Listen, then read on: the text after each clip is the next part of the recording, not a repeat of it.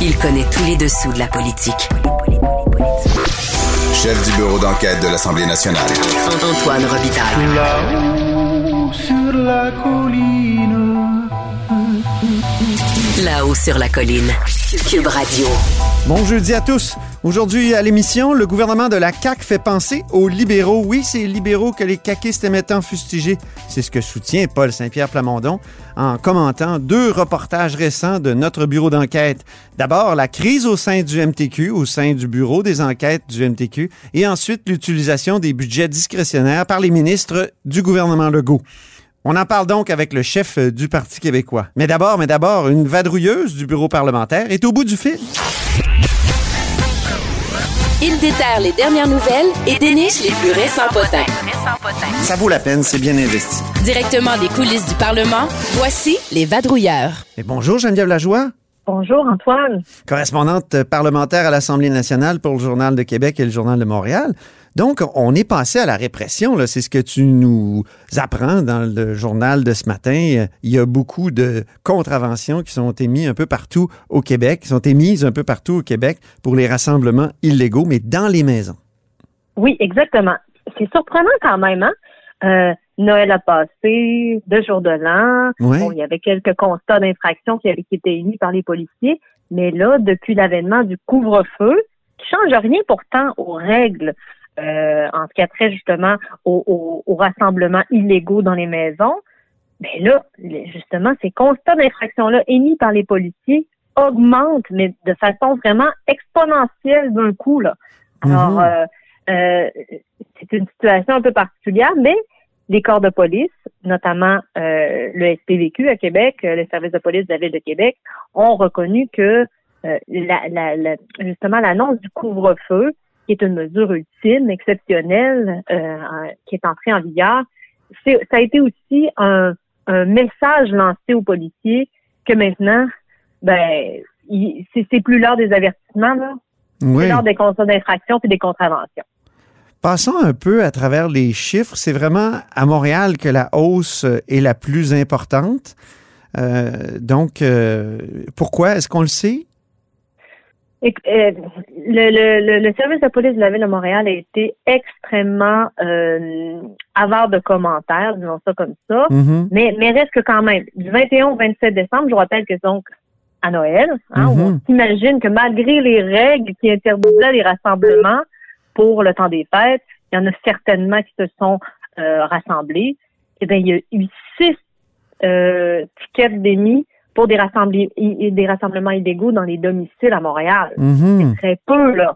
Donc, euh, puis là, la, la première semaine d'application du couvre-feu, on est rendu à combien? 123 Mhm. actions. C'est Ah oui. donc, c'est vraiment énorme.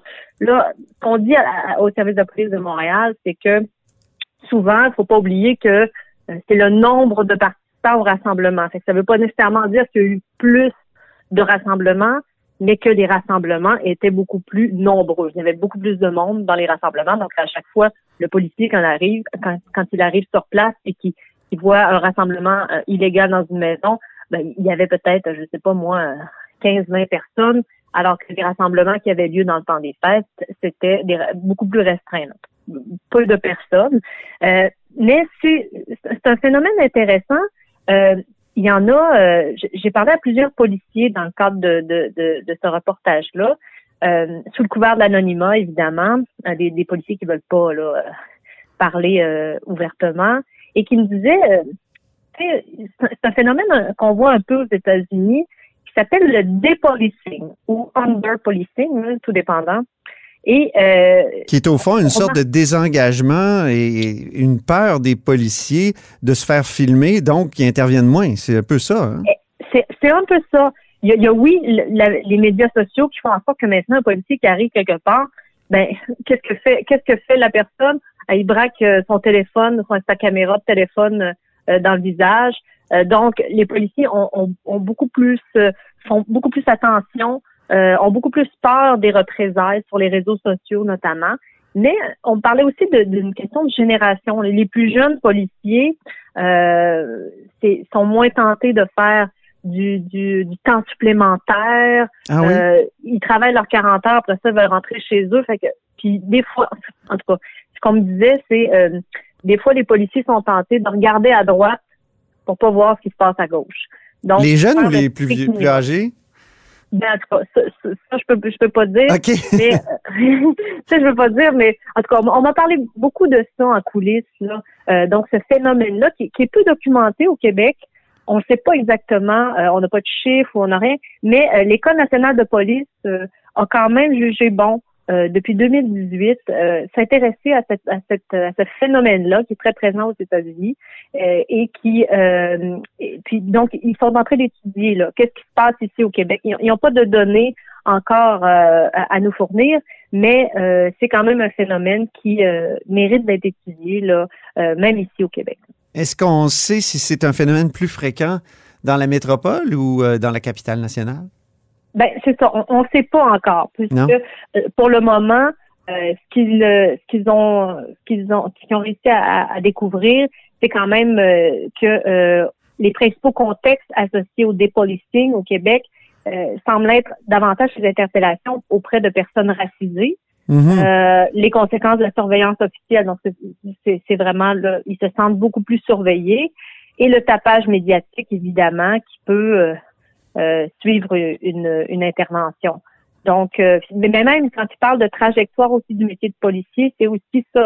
C'est aussi les jeunes qui n'ont pas la même vision de, de leur euh, de leur carrière de policier que, que les anciens, qui étaient euh, des gens qui euh, étaient vraiment passionnés et qui étaient prêts à travailler euh, 80 heures semaine. Et peut-être plus prompt sur la répression? Parce que ça fait longtemps, comme tu as dit, il n'y a pas grand-chose qui a changé depuis l'histoire du couvre-feu. Euh, pourtant, techniquement, là, le- il- déjà, euh, ça fait longtemps qu'on dit que les policiers auraient pu intervenir, mais ils ont comme attendu ce signal du couvre-feu qui, qui est comme un, un durcissement assez clair pour, euh, pour intervenir davantage. Mais, mais c'est vrai aussi que puisque là les gens maintenant là, toi et moi, on, on, on peut pas on peut pas marcher ensemble dans la rue. là. Hein? On peut pas se rassembler à l'extérieur. Hmm.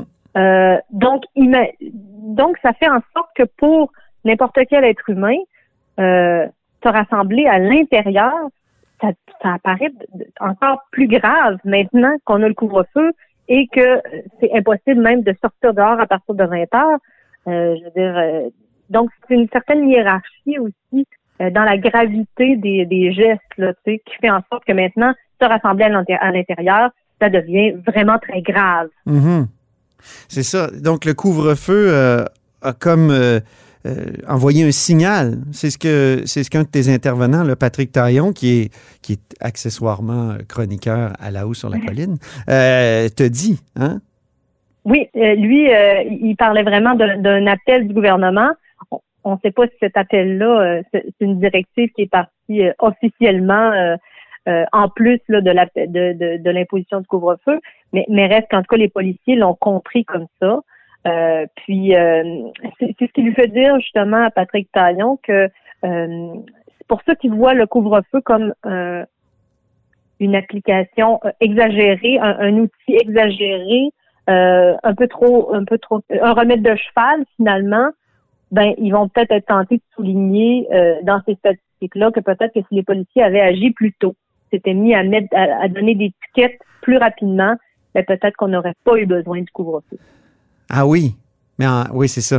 Mais le couvre-feu a servi comme de, de signal implicite pour que on applique enfin des règles qui existaient déjà. c'est ça, ça. que- Ben, c'est ça parce que quand, quand François Legault a annoncé euh, euh, le couvre-feu, il, il a dit moi je veux euh, que les que ça soit comme un électrochoc pour la population. Oui, oui. Et ce qu'on se rend compte, c'est donc c'est pas juste un électrochoc pour la population, il visait peut-être aussi les forces policières. là.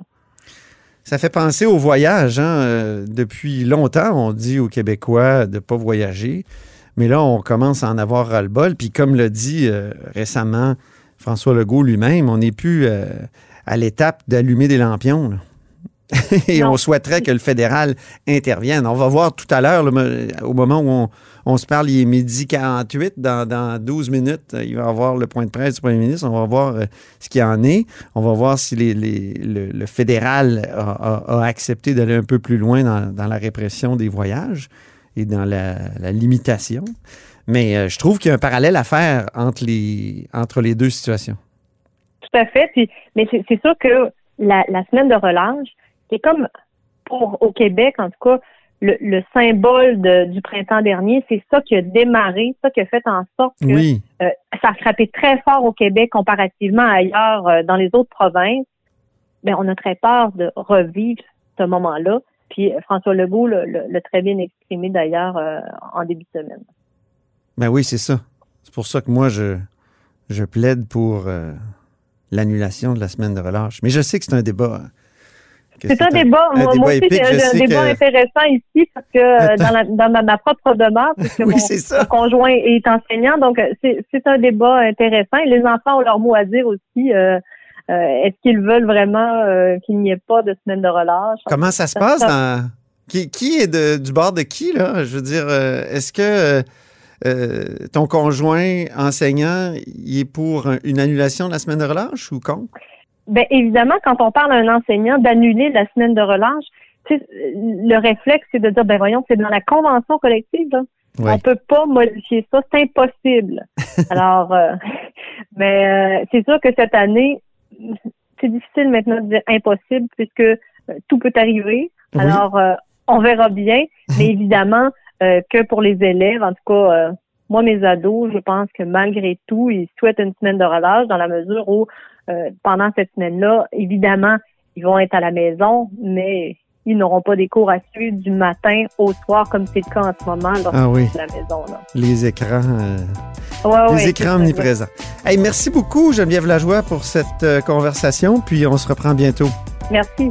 Je rappelle que Geneviève est correspondante parlementaire au Journal de Québec et au Journal de Montréal. Vous êtes à l'écoute de là-haut sur la colline.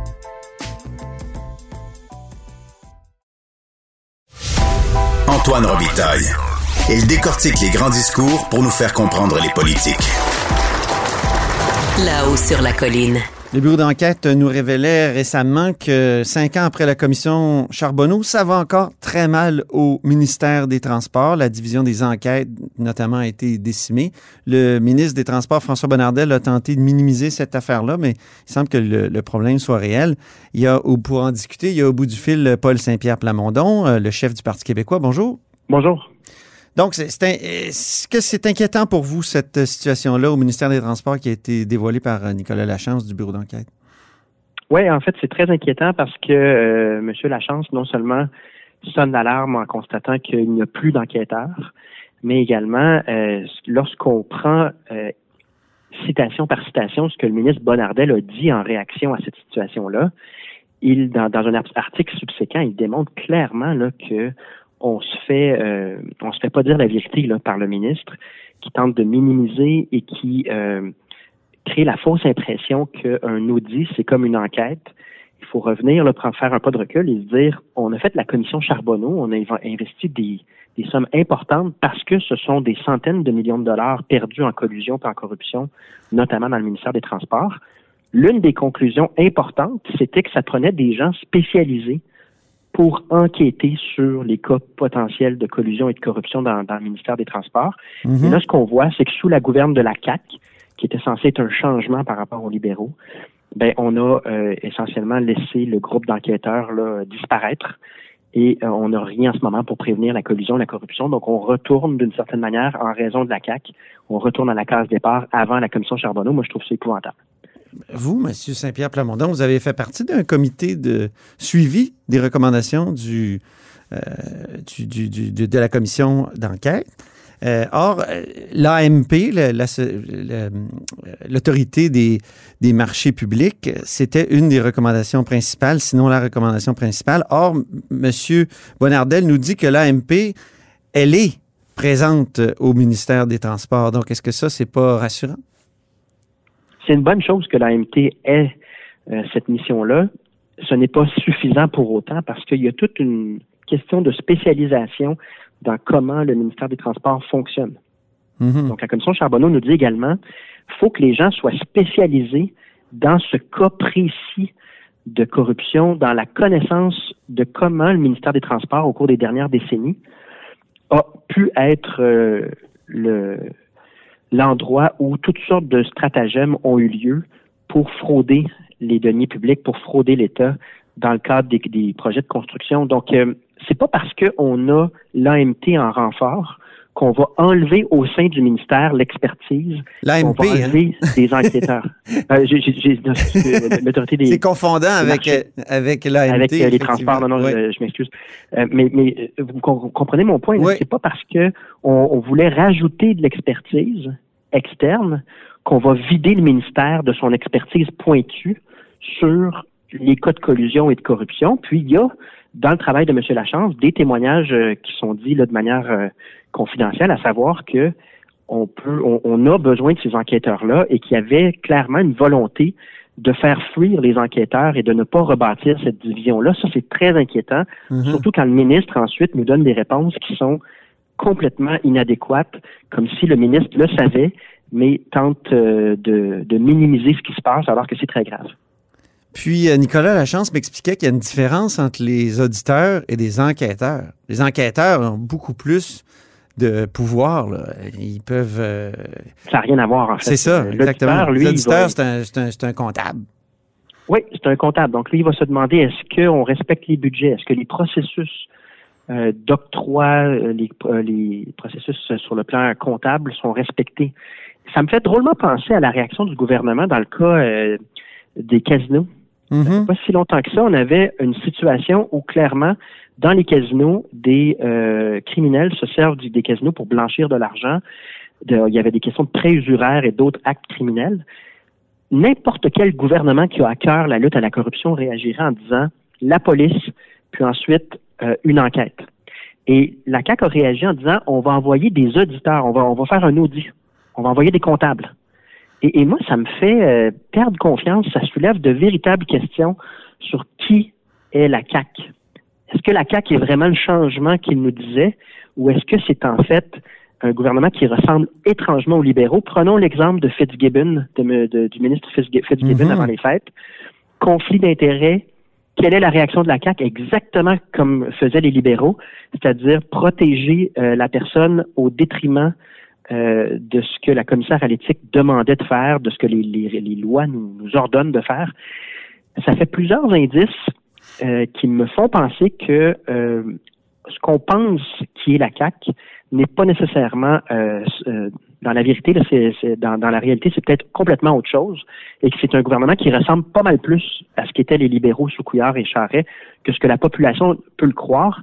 Mais le, et le temps va nous va nous donner leur juste à ce niveau-là. Mais quand je vois des choses comme les déclarations du ministre Bonnardel, alors que vraiment il y a un problème, des problèmes Mhm. sérieux au ministère des Transports, l'endroit où on a eu le plus de problèmes de corruption, et que sa réaction, c'est de minimiser et de détourner le sujet en parlant d'audit plutôt que de parler euh, des enquêtes. Je me dis là, on, on- est-ce qu'on est de retour à l'époque euh, pré-Charbonneau, à l'époque des libéraux? Comment intervenir? Évidemment, c'est mon rôle là, comme chef d'un parti d'opposition. Comment intervenir pour que Ouais. la pression soit assez forte qu'on ne retourne pas à l'époque des libéraux? Mais Mais justement, est-ce que, que, c'est euh, pas, oui. juste- tu sais, la, la CAQ dans l'opposition roulait des mécaniques, puis quand elle arrive au pouvoir, elle prend conscience de la complexité du pouvoir. Est-ce que ça peut être ça aussi?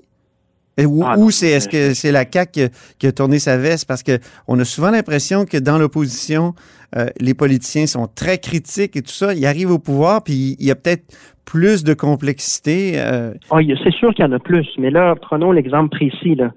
Il y avait six enquêteurs à l'arrivée au pouvoir de la CAQ. Des enquêteurs entièrement dédiés à débusquer la collusion et la corruption au sein du ministère des Transports. Là, on nous révèle, depuis que la CAQ est arrivée au pouvoir, un climat toxique. C'est pas sans nous faire penser à l'UPAC, par exemple, où tout le monde quittait et les enquêtes aboutissaient pas. Donc, un climat toxique, les gens quittent un à un. Il n'y a aucune réaction du ministre, aucune volonté de pallier à la situation. Et lorsque c'est débusqué par un journaliste, la CAQ nous répond que c'est pas grave et qu'on a mal compris. Euh, là, on n'est pas devant la complexité du travail du pouvoir, on est devant une intention de Mhm. minimiser ce problème-là. On est devant une forme de complicité avec euh, un phénomène qui, moi, me renverse parce qu'on a mis tellement d'efforts sur la commission Charbonneau et la CAQ a fait tellement de communication pour dire, nous, on va être différents, on est le changement. Je me dis, c'est, c'est vraiment euh, saisissant puis épeurant pour la suite des choses de voir euh, aussi peu de proactivité, aussi peu de volonté. Parce qu'en politique, oui, je comprends tout à fait qu'il y a la complexité. C'est toujours plus facile d'être dans l'opposition euh, que de le faire euh, avec euh, l'ampleur, la complexité des, des, ministères, mais tout est part de la volonté politique. Lorsqu'on Mm. voit même pas de volonté politique, euh, on voit plutôt euh, une volonté de camoufler les problèmes. Là, euh, il y a une source d'inquiétude qui est très légitime pour la population.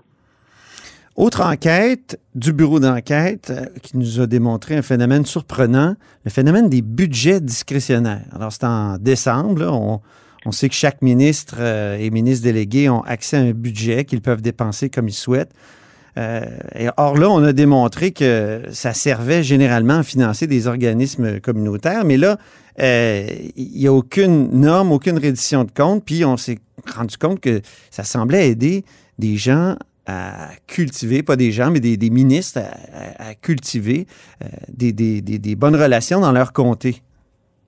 Quand je dis que la CAQ n'est pas nécessairement ceux qu'on croit, et qu'ils ressemblent étrangement aux libéraux, c'est un autre exemple. Mhm. Donc, essentiellement, non seulement ces budgets-là discrétionnaires par ministère ben, devraient aider euh, des organisations qui ont un lien avec le ministère en question. Par exemple, si on est ministre de la Culture, ben, on va aider en temps de pandémie des organisations qui euh, trouvent ça dur et qui ont besoin d'aide financière dans le domaine culturel. Là, ce qu'on voit, c'est que non seulement euh, ces argents-là sont dépensés dans les comtés caquistes pour se faire réélire, pour se faire aimer, mais en fait, c'est que la CAQ a augmenté ses budgets discrétionnaires-là. Donc, on se dit, ben, pas de problème, on va juste ouvrir les fonds publics qu'on peut donner à notre bon vouloir. On va tout donner, pas tout, mais on va prendre une large proportion de ces argents-là et, pas, et non pas le donner aux organismes qui en ont besoin, mais plutôt aux organismes qui sont dans nos comtés, parce que notre but à nous, c'est de se faire réélire. C'est- C'est un exemple parmi plusieurs exemples qui ressortent dernièrement sur comment opère la CAQ. Puis là, je vous parle pas de leur communication, ce qu'ils vont vous dire publiquement, mais comment dans les faits ils opèrent. C'est quoi leur modus operandi? Et euh, c'est ça aussi, c'est inquiétant. Puis ça aussi, c'est le travail du Parti québécois de dire à la population, voici ce qui se passe dans la réalité et voici pourquoi c'est inacceptable. Voici ce qu'on devrait faire plutôt que d'augmenter les budgets discrétionnaires puis de donner ça euh, dans- à des fins euh, électoralistes. Il y a des besoins par ministère, des organisations qui méritent d'être aidées en temps de pandémie. C'est à eux que cet argent-là doit aller. Il faut s'inquiéter d'un gouvernement qui augmente les budgets discrétionnaires et qui, donc augmente l'argent qui est dépensé de manière euh, arbitraire par euh, chaque euh, député de la CAQ pour favoriser sa réélection. J'entends déjà les courriels des autres partis entrer dans ma boîte et dire Ah, ben le Parti québécois, eux, il y a trois ans, ils embauchaient des, des, euh, des gens au Parlement qui faisaient finalement du travail partisan. C'est l'affaire des, des, des, des, des agents de liaison là, qui, qui a fait un, un mini-scandale euh, il y a trois ans, des embauches partisanes. si- si- si c'est tout Est-ce ce que, ça est-ce que ça, ça a Si c'est changé? tout ce qu'ils ont dans les courriels, euh, ça va me faire plaisir parce que euh, le commissaire ça a changé, ça, au Parti québécois? comme quoi le Parti québécois était pas fautif. Euh, puis ils ont clarifié cette question-là, mais ça n'a rien à voir avec ce dont on vient de discuter. Là. OK. Là, on vient de discuter de deux thématiques lourdes. Dans la première, on enlève les enquêteurs au ministère des Transports, l'endroit où on a eu le plus de problèmes de corruption. Puis dans le deuxième, on prend des fonds publics, puis on les dépense comme on veut en fonction de notre réélection. Euh, si c'est tout ce qu'ils ont dans leur courriel, fais-moi signe, ça va, ça- je, vais, je, vais, je vais prendre ça comme, une, euh, comme un bon signe. Puis le commissaire à l'éthique s'était prononcé, là, puis avait dit que le Parti québécois avait rien à se reprocher là-dessus. là. OK. Ben, merci beaucoup, Paul Saint-Pierre Plamondon. Ça me fait plaisir, puis euh, à une prochaine. chef du Parti québécois et insulaire maintenant, hein, qui habite à, à l'île d'Orléans. Au revoir. À une prochaine. Et c'est tout pour nous à la haut sur la colline en ce jeudi. Merci d'avoir été des nôtres et surtout, n'hésitez pas à diffuser vos segments préférés sur vos réseaux et revenez-nous demain.